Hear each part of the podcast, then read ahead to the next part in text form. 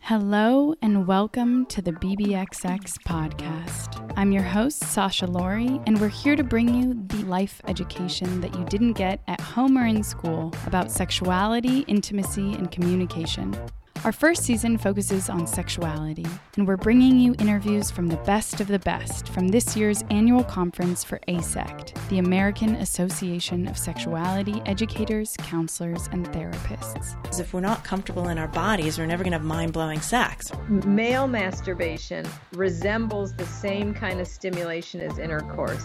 Female masturbation looks nothing like it. Almost everybody has sexual shame if you grew up in the United States. We created this show because we had too many questions that frankly even Google couldn't answer.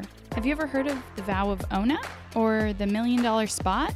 The Vow of Ona, turns out it's ancient scripts that actually taught us everything we needed to know today about sexuality and consent. And The Million Dollar Spot is a Chinese secret about how men can have effortless multiple orgasms. And you know what? We didn't know about them either. Until these interviews. Because for a lot of people, the idea of men receiving anal penetrative sex means that he loses all of his masculine status. I was not raped is a very low bar for yeah. a sexual experience. Right. We have an erotic God who gave us our sexuality so we might know how loved we are. And we might experience in our sexuality something of God's love.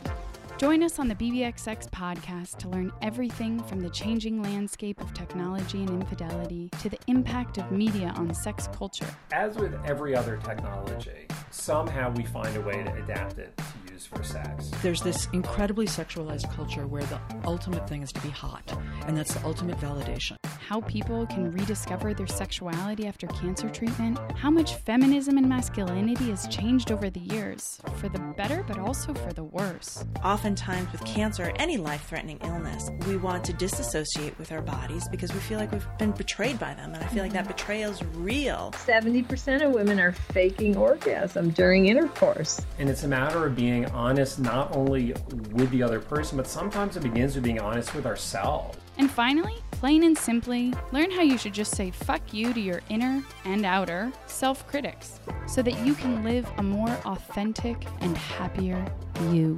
We invite you to join us on this journey of discovery and transformation, from sexuality to intimacy and communication, and to experience firsthand the real difference it will make in yourself, your relationships, and well, in everything.